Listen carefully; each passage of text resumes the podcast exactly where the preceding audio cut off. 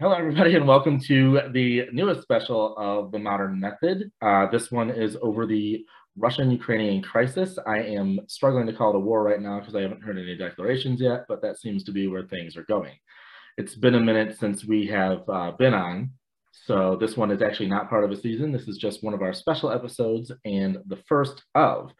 So what we're talking about today is obviously the issue that's going on with Russia invading Ukraine and what NATO has or has not done about it, and just a general discussion about things and maybe even some predictions or fact-backed predictions and things like that. So we have a new guest on today. His name is Aaron. Aaron and I are co-workers now, and I'm just going to let him give a little introduction of himself so that you can learn a little bit more about him.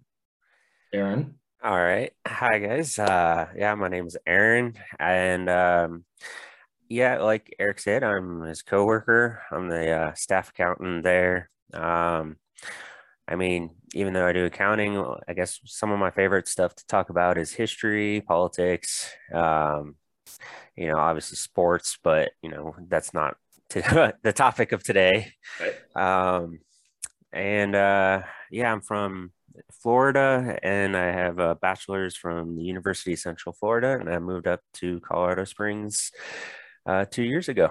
So uh, I look forward to you know talking with everybody. and most of the subjects that we even talk about too, we don't say that we're experts on them. We're mostly self-taught. Maybe some of us have some like actual education in some subjects, but it by no means means that we are an expert. So we like to have our sources cited for things so that we can sort of build a little bit more credibility, especially as we talk about subjects like today. So just a quick background on what is happening in the world. So uh, two days ago, Russia actually launched bombs and physically invaded Ukraine after they annexed the Donbass region, which is in southeastern Ukraine, bordering Russia, um, over by I guess you could even say it's close to Volgograd, which is historically Stalingrad, and I'll get to some of that in a minute. Um, so at this point, where we're at right now today is that Russia is moving in on Kiev. I have the tendency to call it Kiev just because that's how I've heard it pronounced most of my life, but you can pronounce it either way. If you hear me say that, then that's what I'm talking about. So I guess we should just go over first why Putin even wanted to do this in the first place. And I had this article up from BBC um, just to give some background on there, where if you ask Biden, he's going to tell you things like Putin decided that Ukraine was building up armaments or doing drill practices too close to the border and he needed to defend himself. So he started building up a mass of soldiers um, along the Donbass border and up towards Belarus.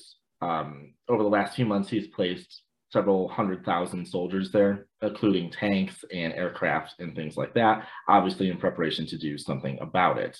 So according to Putin himself, though, the reason why he is even doing this is because he wants NATO to return to their original borders that they had set in 1997, which was what they had agreed with the former Soviet Union of as to where they were going to stop, where the um, borderline was where NATO military presence was going to be at.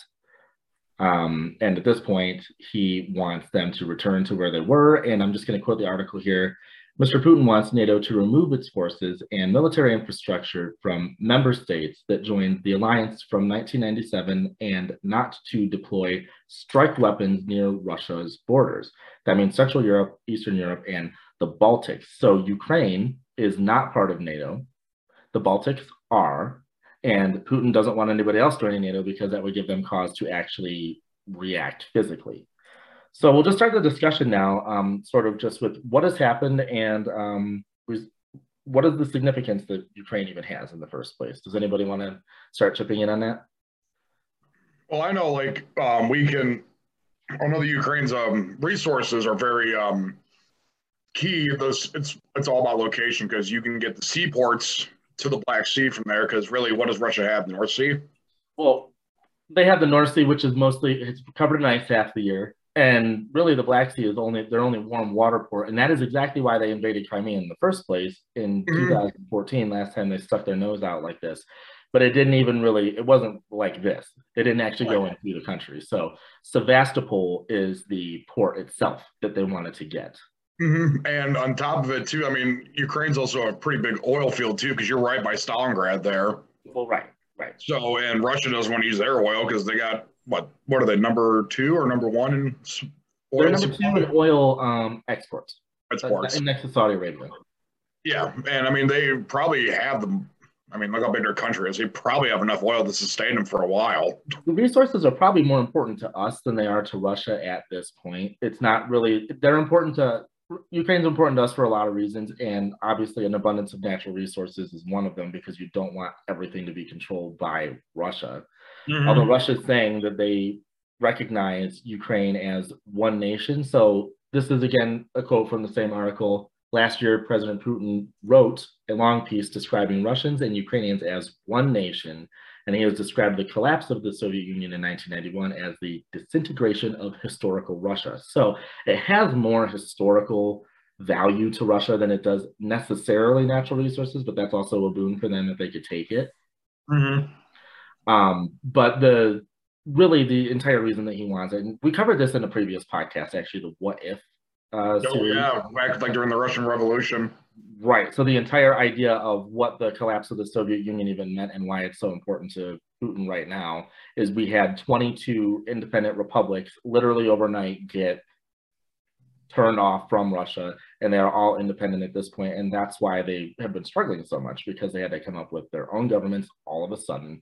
They had mm-hmm. independent economies that were largely fueled by St. Petersburg and Moscow, and maybe a couple other places throughout the well, I'm going to call it an empire, but it was the Union.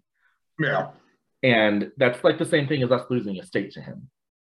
Yeah, and us wanting to take it back. So you can kind of understand it there. And his whole thing since he invaded um, Ukraine two days ago has been we are not going to, we're not focusing on civilians. We're not attacking civilians. We don't want this.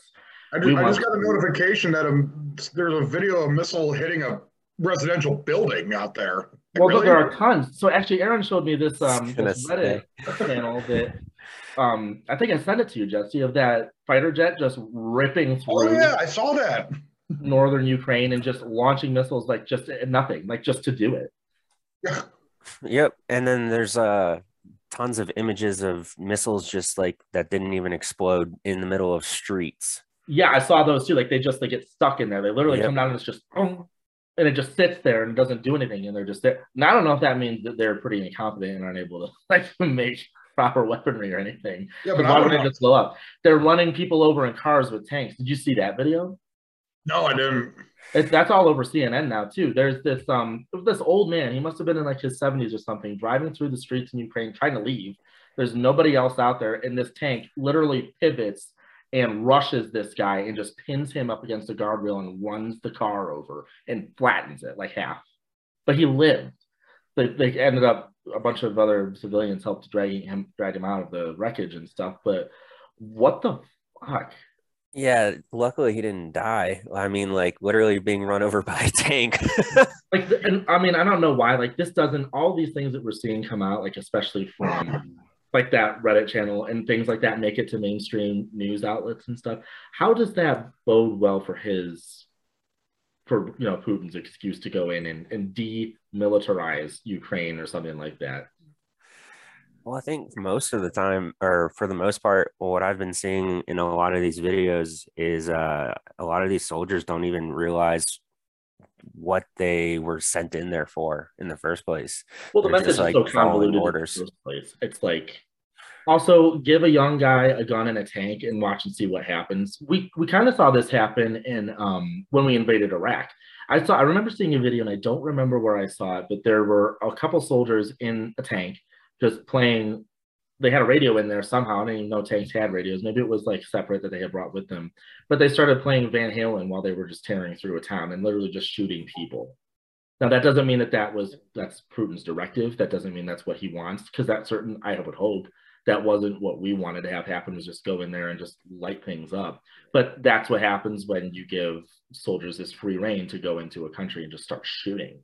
Well, I also I think that a lot of Russia's population doesn't even realize why Russia is in Ukraine. Um, I actually saw a video um, of a captive Russian that was basically, you know, he had a cell phone like held up to him and he's like, they're like, okay, you can call your parents. So he calls his parents and he's like, Hi mom. Um, yeah, I'm a captive right now. And they're like, What do you mean you're a captive? He's like, Yeah, I'm a I'm a captive. And they're like, Where? And he's like, In Ukraine. And they're like, Why why why are you in Ukraine? Where in Ukraine? What?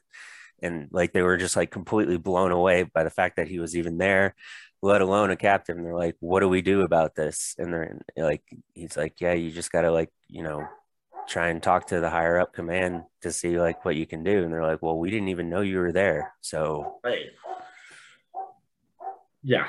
I mean yeah. if you t- if you talk to any like you know average russian or something and i have well have slash had a couple pen pals actually this this whole thing kind of is, is kind of souring being able to even have friends in russia at this point because even if you don't bring it up they want to talk about it and they see Ukraine as whatever they're being told, and I don't know what the Russian like channel one news outlet is is telling everybody. It's obviously nothing probably close to accurate, but um, everybody, most people support it. It seems like there are big groups in Moscow that I saw that were protesting the war that don't think that this is right. But it, it's so hard to get, even get through to them because their information is so filtered. If that helps. Mm-hmm. And they try to keep themselves so secluded out, you know, from everybody else. And if you're caught protesting, you're instantly arrested. So, right, or instantly arrested and probably just killed. I'm actually surprised there wasn't a firing squad out there waiting for those protesters. I mean, this is also a country still that um, there was this movement. I want to say like 2018 or something called "I Am Ivan," which is about a Russian protester who was homosexual that decided that he wanted to you know create this movement over homosexuality being accepted in Russia and things like that. And his friends were literally just killed for it because they were causing a mess that I guess they didn't want. And he was in prison for it. Um, I actually don't know what happened to him, but that just shows like how backward this country that country still is. Mm-hmm. And what their value system is still like. And it still reflects that very much of the Soviet Union. And there are still so many people that are old enough that remember living in that that want it back because all they ever knew was what they had. What they had with the Soviet Union, which was arguably a better situation than what they had with the Russian Empire, especially towards the end, because they absolutely weren't taking care of people. I'm not saying the government was malicious in the way that the Soviet Union was, but it absolutely wasn't helping its people. So, of course, there was an uprising for it. And then all of a sudden, in 1991, your economy completely tanks. Mafias are running everything, including food supply. There's a huge famine. There's a shortage of children being born now because nobody has any food. There's all these terrible things. Of course, you probably want what you knew before and fuck anybody who's going to try to come stop you. Before I had mentioned um, the Donbass region, and I think that's important because we should start talking about where we've seen this before and Aaron, you and I have sort of talked about this offline. I'm just going to share this map that I found on that same BBC article that I was citing before. So this is Eastern Ukraine. And if y'all want to toggle that with this map, so this is just Google Maps. So this is Ukraine before the Russian invasion. Well, I, mm. I this. This is actually where it cuts off because that's where Sevastopol is. This is Crimea. This is the whole of Ukraine. This is Russia. This is the Donbass region. So if we zoom in closer to that, I'm getting everything mixed up here.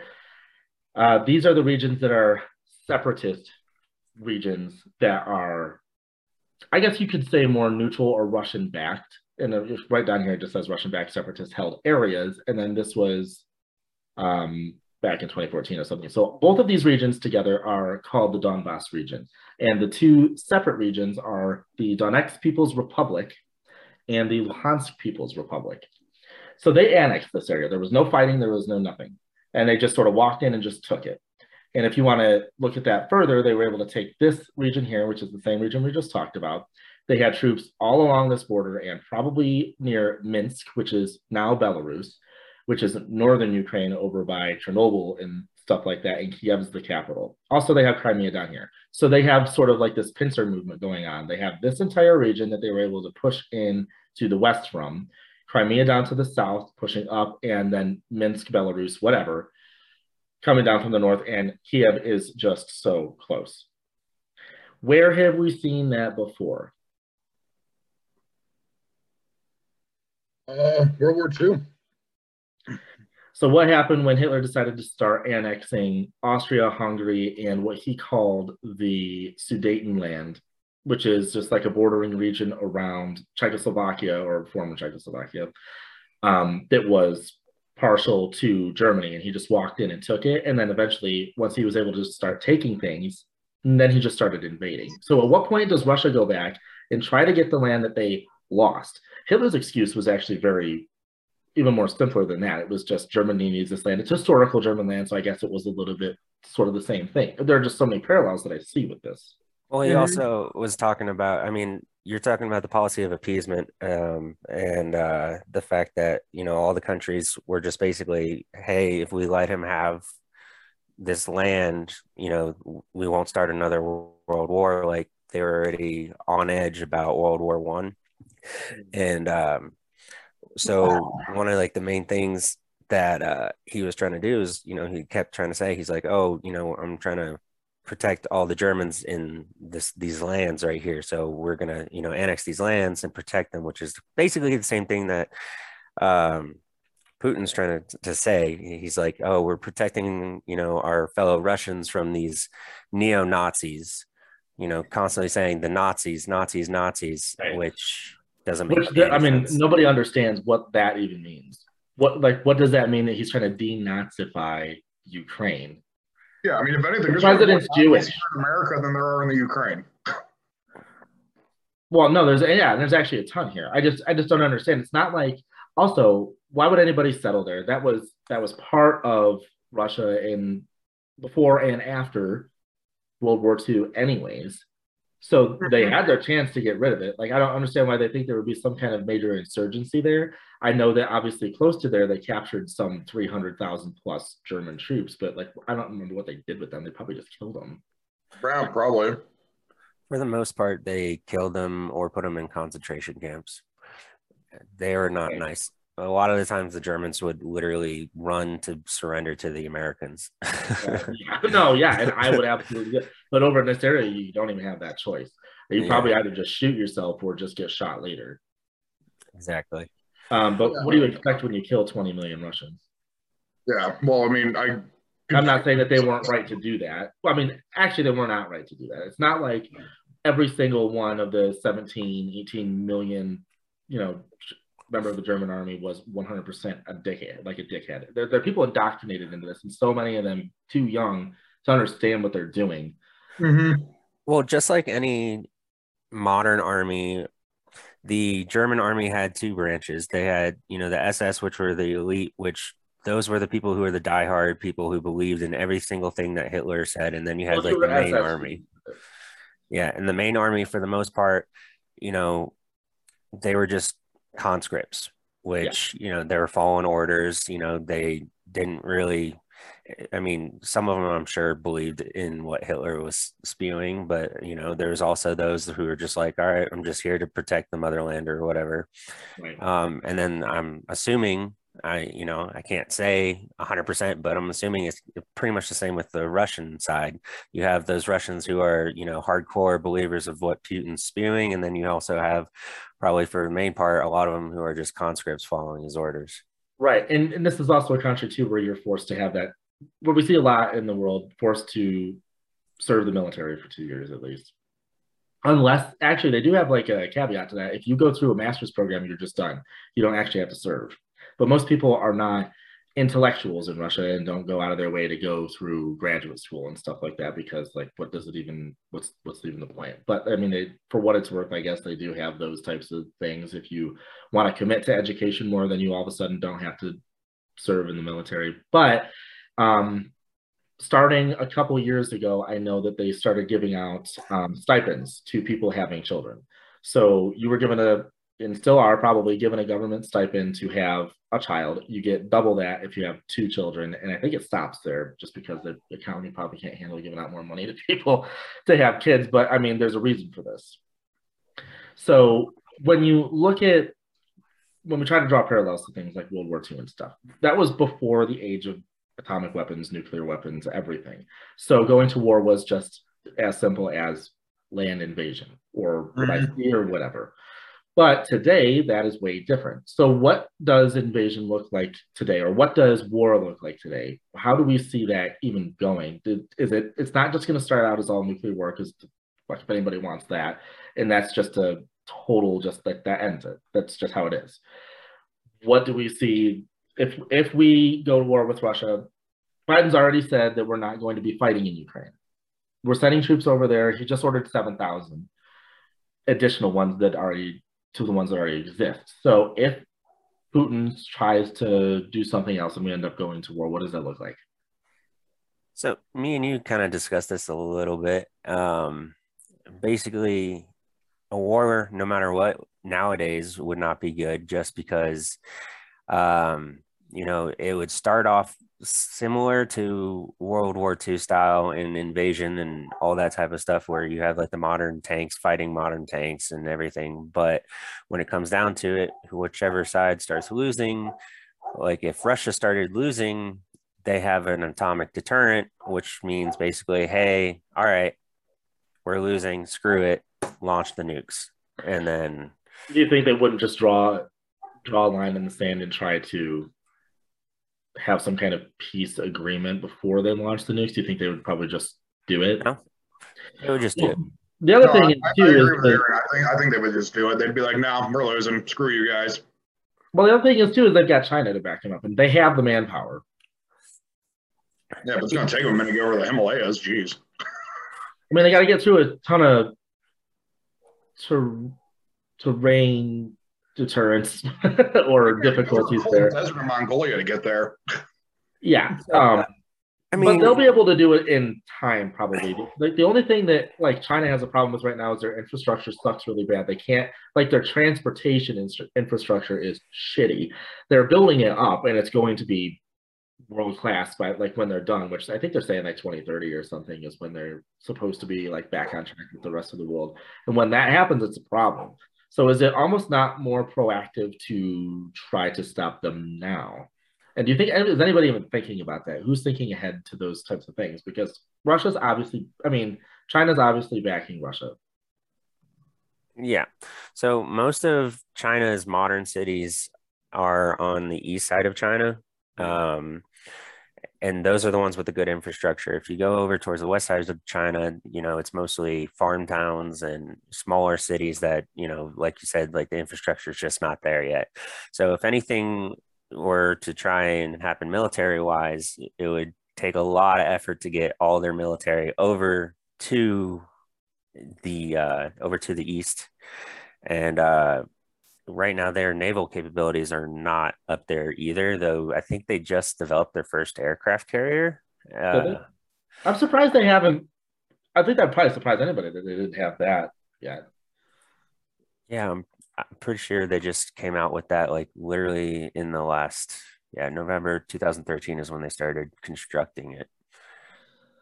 And so. the problem is too obviously their manufacturing capabilities are just through the roof they're yeah. not necessarily great. They have to make them better, but they have it there. And as soon as they start to get their act together, they just have every ability to outproduce everyone. Mm-hmm. So, but if we go back to talking about Russia at least, at what point does their economy not allow them to sustain a conflict in Europe, anyways, just alone? So they're number they're number 11 in GDP. And if you look at their, they're going to become strictly dependent on themselves and and China if we totally cut them off. So I think that we had maybe mentioned Swift earlier. That might have just been before we went on the air. And I kind of want Aaron to describe what Swift is and how that, why that matters in where we're at with rejecting Russia from this organization. So if you go to like Bloomberg um, they have a nice article that kind of describes what SWIFT is, which stands for Society for Worldwide Interbank Financial Telecommunication.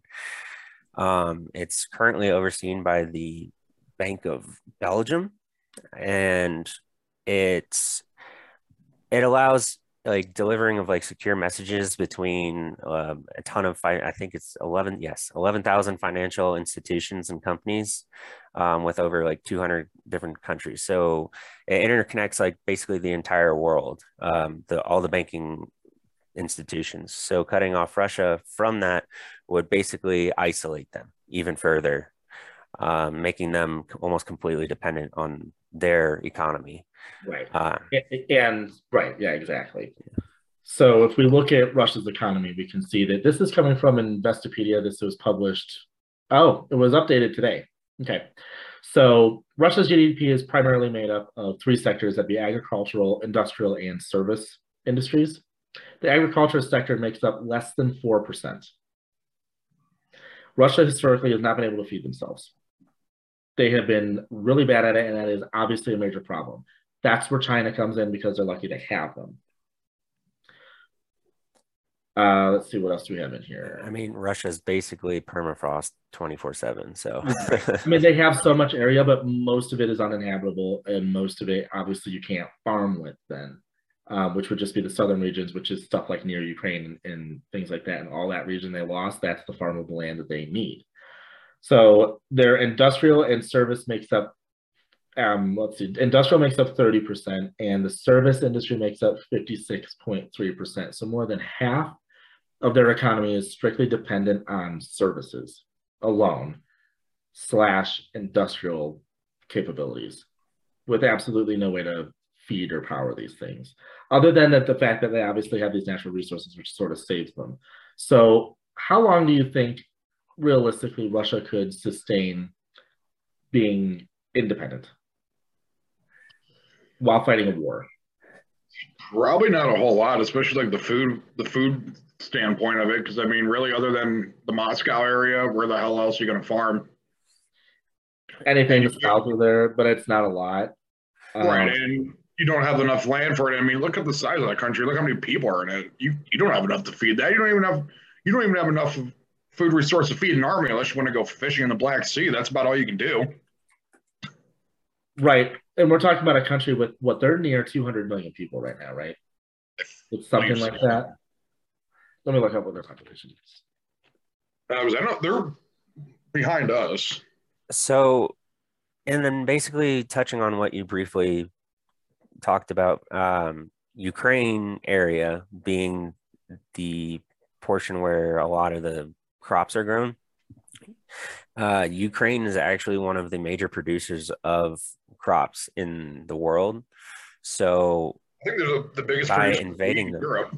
Yeah, so by invading them, it's basically allowing Russia to have the food necessary, which is basically, if you want to draw more parallels, you, from World War II, um, Germany had an oil problem, which was one of the main reasons right. why they went and invaded Russia in the first place, which right. also which is specifically Stalingrad region, the Volgograd. Uh, yes, uh, and that is right by Ukraine. Yep. So, uh, so obviously, really important for a few different reasons. This gives Russia the ability to sustain themselves longer in a European conflict because now they don't have to be reliant on as much on China because it's going to take forever to get there, considering they have to go through basically the whole of the Middle East and um, go around the Caspian Sea and sort of get up to Russia, especially the place where people are. Um, according to macro trends, the Russian population right now is 145 million. It's small. Most of those people are probably um, from the Soviet Union and are dying off. Because I remember in the 2008 Olympics, they were saying that they were like 180. They've lost 40 million people since then. And people, and that again, the incentives coming from having children and stuff like that. Mm. So, how does the invasion of Ukraine affect Putin's control over Russia overall? So let's just say that their their economy has obviously slumped. The ruble is at an all-time low. Their stock markets went hard down. They're able to supply themselves with oil, but it's still over $100 a barrel. So what does that mean for the regular citizen of Russia?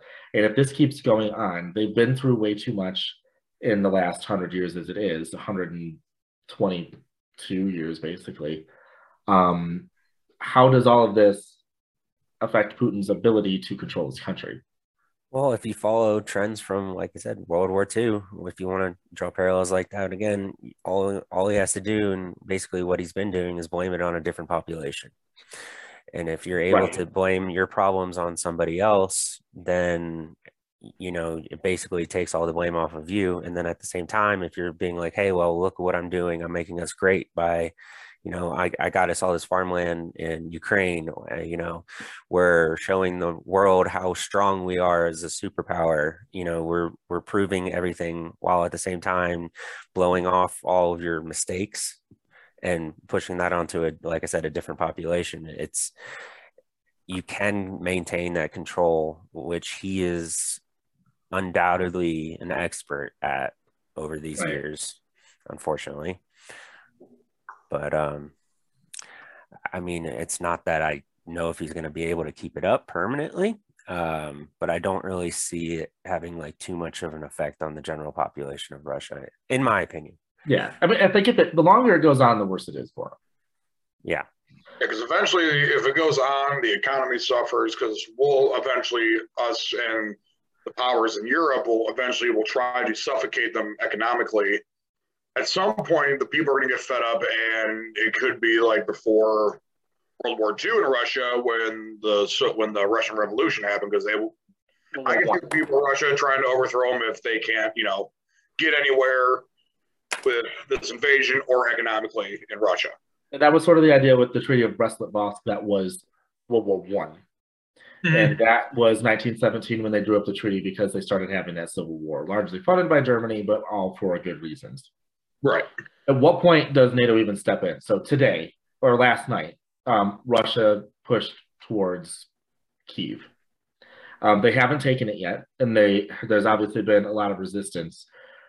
Um, I'm reading an article from the Times of Israel, which is talking about um, a U.S. special task force that had offered to go take President Zelensky out of the capital, and he rejected it. So he's just saying that the fight is here, and he doesn't want to ride out of here. He wants help, support to fight to keep his land.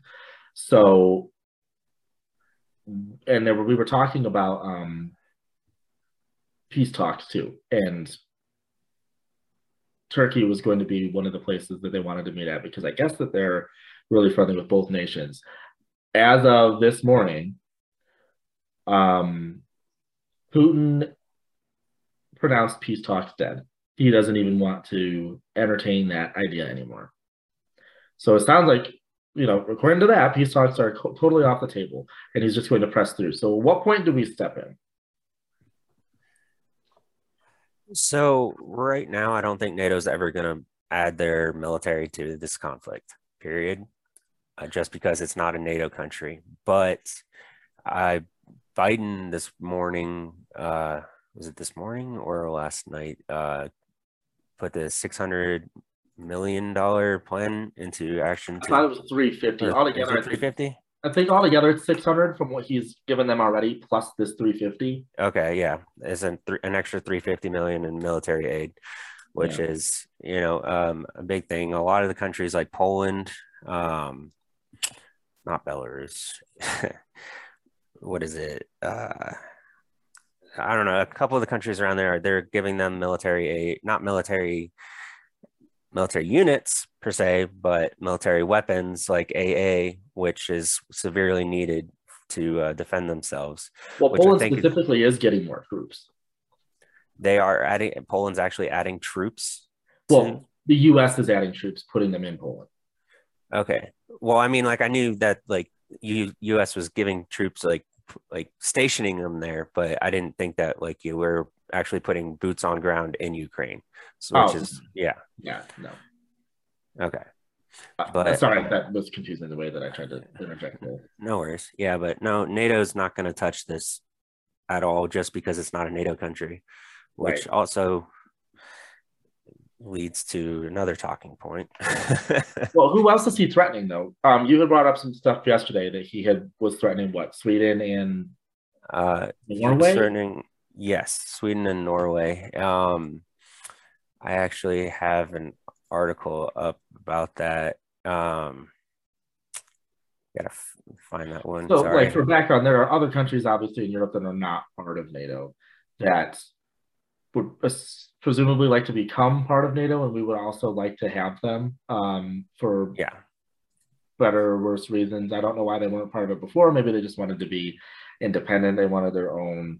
They want to just have more independence than NATO would allow them. But now with this threat of Russia happening, um, Ukraine wasn't part of it, and they see that as their territory, and they see most of Eastern Europe as their territory, anyways. If you want to stretch it as far as you can, you could say the half of Poland is theirs. Yeah.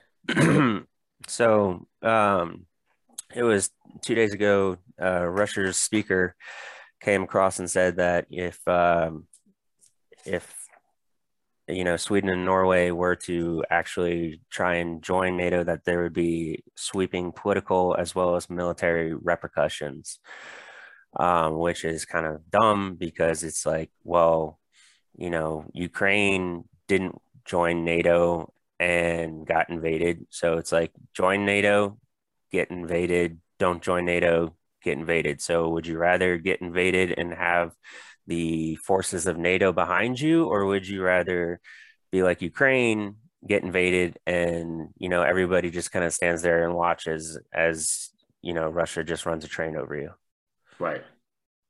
Uh, this also, I mean, obviously beforehand, um, the last conflict that we saw in Europe, it was no one would see what was happening within minutes like we do now there wasn't a Reddit to post things on before. This is obviously incredibly um, terrible PR for Russia. So at what point do other countries decide that they want to help out too? Whether that's with the military or that's with sending aid or something. Also, how likely is it that our aid even gets to them? So like what are supply lines like in Ukraine now? Anyways, I don't know the answer to this. I can't imagine that they're great. Um, if we're sending $350 million in aid, if that's straight up like how do you get it there? If there if Kiev is being bombarded right now, how do you even get in there to help them? That's a great question. That actually is a good question. I don't know if you guys saw the picture of like the commercial airlines in Europe and around Russia and Ukraine. There is a giant circle around the entire border of Ukraine. They're not letting any commercial flights go through. I mean, which number one, it's smart. Well, what the why would you they're also not letting them well they're probably letting them leave but they have a ban on um, men over 18 leaving yeah and um yeah i don't know how you go about that like i don't know where you come in through because like i said you said Kiev's getting you know bombarded right now like i don't know how you the only way i can think if you can get in is if you have to go through what the, what the southwestern part of it but that's what like turkey uh, well, southwestern Romania, Moldova, Poland. Yeah. yeah so. Uh, yeah, and obviously the Polish part. But I mean, you get through there, you still have to go through a, what I think they said it was 800 miles from Poland. Yeah. the distance from Poland to Kiev, which is where they aid specifically is needed. You can build up other parts of the country. Um, how likely are they to even go there anyways?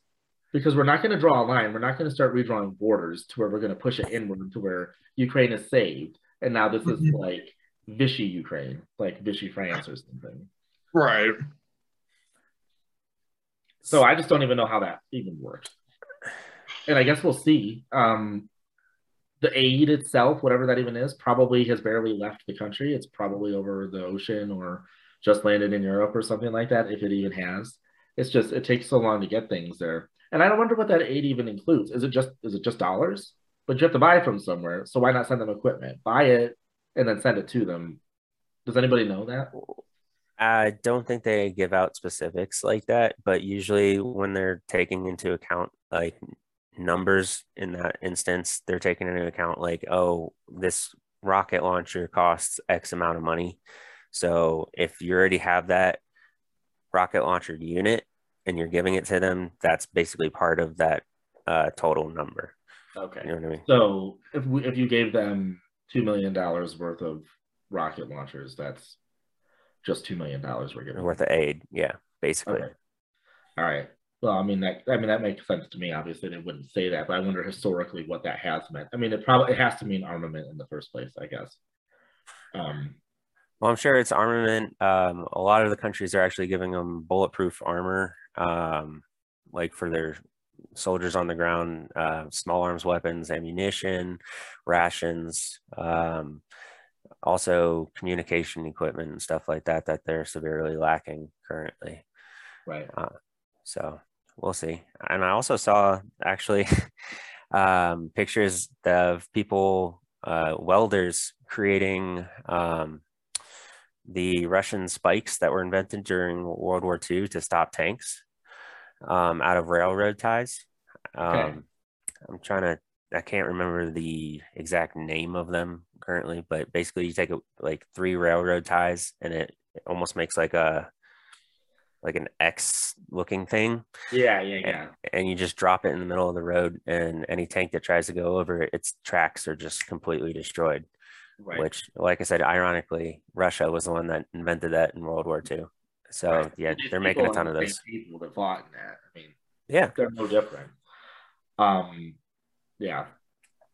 We also have the added issue too is they're not like obviously they're not attacking their own infrastructure right now because there's still tens of millions of people in the country. Like if you look where tanks even are at, no one's blowing up roads to try to stop them. No one's like they're not trying to destroy their own country while they're still in it because they're still trying to fight to push them out of it too. Mhm. So I mean, there's so much. that's they're not happening there. officially occupied, and they're Yeah. not trying to kick out the occupiers in a sense. So yeah, they want to keep everything intact. I, the last I will say this want. though. I mean, a lot of this looks just like what happened too with Afghanistan. So which is yes it's true because um well i would say even iraq um if you look at iraq they didn't start using ieds until you know like almost like a year in um after like we had like gone in there and you know done all of our part. They started doing the ieds like on the sides of the roads because you know at that point we were occupiers. We were no longer invaders. So Yeah. And I guess you, like I said, you could drop kind of parallels to this. So, like, if Russia did stay in here for a year, I- then I could see them start blowing. I mean, they've already blown Yeah, bridges. Be lost. So it's Russia then. Do Yeah. you? I mean, do we see that happening? I mean, I, if we're not going to help them physically, then I don't see how. I mean, Ukraine's going to be part of Russia again. Unfortunately, It looks Mhm. that way. Um, it- it's crazy that literally what a year and a month basically into Biden's term, and he has completely defined his legacy. Basically, he's had to deal with probably the toughest situations other than the Civil War, the Great Depression, World War II, and I guess 9/11. But this is at least 9/11 was isolated, and they they were more reactive with that to somebody who wasn't as big a threat. I mean, yeah, that's very true. A small group of terrorists. yeah. So, So we're just one year into this, I guess. So I mean, at this point, what are even some options that we could do strategically to try to deter this from going across Ukrainian borders and into anywhere else? Like, what are the everything that we do is going to end up being threatening to Russia. So how does it get de-escalated? at this point, there's not much to do to de-escalate, only to mitigate. Uh, like you said, which is kind of like what NATO's doing by activating all their forces in the region, which, like you said, once again is almost like you know pissing Russia off. But at the same time, if you have your forces active, it's not gonna Russia's not gonna want to like keep pushing forward with- with them knowing, hey, there's gonna be a fight waiting, basically. Right. And if we do anything about it, obviously we have Russia to deal with, and then there's the Chinese problem, which I am, and I think I've said this before, at least I am totally okay with being independent from China. I'm totally okay with a trade war with them. I'm actually not even so much for a trade war other than just flat out kind of cut off, but we need to build ourselves up to be more manufacturing again to do Mhm. that because we're just we are way too reliant on them in the first place. I don't understand why people want to keep giving them reasons to grow. I mean, it's cheap. It's cheap labor. You can sell it cheap here. That keeps people happy. That reduces inflation costs because now you don't have to produce on your own. And inflation's already a problem. What does all of this do to our economy, anyways? I mean, gas prices are obviously going to go up. And when gas prices go up, food goes up because transportation of food is now more costly. Are you talking about uh, if like a conflict with China, or are you talking about what uh, this conflict with Ukraine is doing to our economy? Both. So um, the one, the last thing that I just touched on there was what the conflict with Ukraine is doing to our economy currently. Um, the other thing was just if we were trying to be independent from China, and I'm just seeing that as a long-term issue. It's not obviously what's happening right now necessarily, but then look at Taiwan. So, well, Jesse, do you want to say anything? um, yeah, I mean, well, that's the thing. Like Russia's number two exporter of oil, and that's going to drive up prices because they're going to be assholes about it. Because whatever we do, even if, if even we you know, let's say we put people in Germany, it's going to piss them off. It's like we're not even close to you. Go, you know, go fuck yourself. um, so with that point, with that being said, if they're going to raise the price of oil because they're the number two exporter, we got a few big pipelines here that we uh, shut down for a while. We can sustain ourselves for a while. And right. keep them economically because we're not giving them money. We're probably one of their biggest customers of oil right now. I would have to assume. So we just depend on them and you know the Middle East. You know we depend on ourselves in the Middle East. That's going to bring our prices down, and they're going to you know be losing out on a ton of money because they're not exporting as much oil as they normally are. Now, right. they have, now they have a surplus, so they're able to you know. It'll help the war machine, but again, if you can only take Ukraine and that's it, I mean, okay, you can grow food, but eventually you're gonna have a famine because even when you were the Soviet Union, you had all that farmland, you still had a famine. Right. I mean, we still have incredibly large oil reserves too. Yeah, we, we just don't use them. We can sell, we, we're pretty self-sufficient. We want to be. We're actually exporting more oil than we're importing currently, which is yeah. insane. Yeah. But we also have uh, one of the reasons we fought the Gulf War. Uh, we have Kuwait. we have Kuwait as an ally. Uh, you know, Saudi Arabia, UAE. Uh, you know, all those in the Middle East countries that are huge exporters of oil as well, not just Russia to rely on.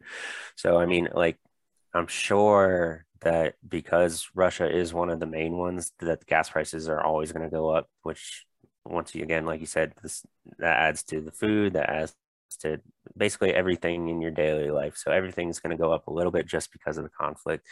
That's just how it works, unfortunately. But things will kind of taper off, and either stay there or return to normal within probably it, it usually takes about one to two years from the start of whatever it is that happened yeah that's like even after 9-11 i remember my parents you know complaining about how gas prices went up with that you know conflict and it feels like almost any conflict you know that's when economies fluctuate for some reason i've always i mean because you're, the, the the supply chains are all destroyed then or yeah, at least it's called economic uncertainty. Yeah. Right. So, I mean, also that was a conflict specifically with the Middle East. Mm-hmm. Oh, that didn't help anybody. Yeah. So, as we start to wrap up, I wanted to try to at least give some, because this subject has been pretty um, bleak. I wanted to try to give some, you know, lighter things to end on, but um, it seems like within the last day, those have all started to go away. So again, peace talks are being totally rejected by by Putin now. He has no interest in it. Um, well, I was going to say, I don't know if you guys heard, there is a, I just saw this on the news before I uh, hopped on here. There was a liquor store in Wichita, Kansas, that they are getting ready, getting rid of every single Russian brand vodka they have, like made from made in Russia yeah. Literally, there was a video of them just dumping it out in front. I'm like, I mean, that's funny, but like, what, what, really, what's that going to do? I, well, right, but I mean, it's just it's more of like a nephew. Like, just take their potatoes. Like, then they can't make vodka. Um, do they make a lot of potato vodka? I think it's wheat based, isn't it? I think it's a combination. I think you can make vodka either way with wheat or you can, but I don't. But potatoes like considerably more expensive. Probably. I mean, it's probably more wheat just because you know Ukraine. Uh, oh, oh yeah. Well, anyways, um, like the region around um, St. Petersburg, I know produces a lot of it. There's yeah. a lake there that they use to get their water from for some reason they think is better than everything else. I am Um, not a vodka expert, so uh, Lake La- Ladoga or Lagoda. I can't remember the how it goes. I haven't bought that in a while, and I'm not going to do it anymore either. I'm totally fine. Just um, just you just buy Merc and vodka and just buy Tito's. I'm totally fine with just Tito's. So, there you go. Or you can So, just stick to um, bourbon and whiskey. Right. yeah, oh, pretty much. I mean, it's cold out anyway, so Yeah. You need, you need, you need something to warm you up. right. exactly. So, anyways, um, you know, this is obviously a very fluid situation. There's there are going to be tons of more updates. The stuff we're talking about right now is probably going to be irrelevant. Um, a lot of the sources that I was gathering, like in the week leading up to this, I just had to toss out because they were just they weren't relevant anymore. Two days old, and you know that was or two and a half days old, and that was before the invasion even happened. So there's like Yeah, I mean, we talk about recording this on what Wednesday or Thursday, then here we are, and it's you know we're probably just getting to the tip of the iceberg. Right. There's probably six different articles that I was going to try to reference that I just it doesn't make any sense anymore. So, so at this point, Kiev is still part of Ukraine, and Ukraine is still a thing that could be different in a week from now. Hope it's not. Right. Um, I get we're just gonna have to monitor it and see how things go. I don't know when we're gonna be back uh, for this program specifically. Um, if anybody had noticed anything different from the first season, my voice does sound different. My tonsils are three times larger than they should be. Knock it, like just leave me alone, and I'm gonna get that fixed. And I won't be able to talk for a couple weeks. So we're probably still talking a little while out from uh, going into season two of the Modern Method, and um, we'd love to have Aaron back on for that if he so chooses. And until that time, um, everybody stay safe, and we will be back.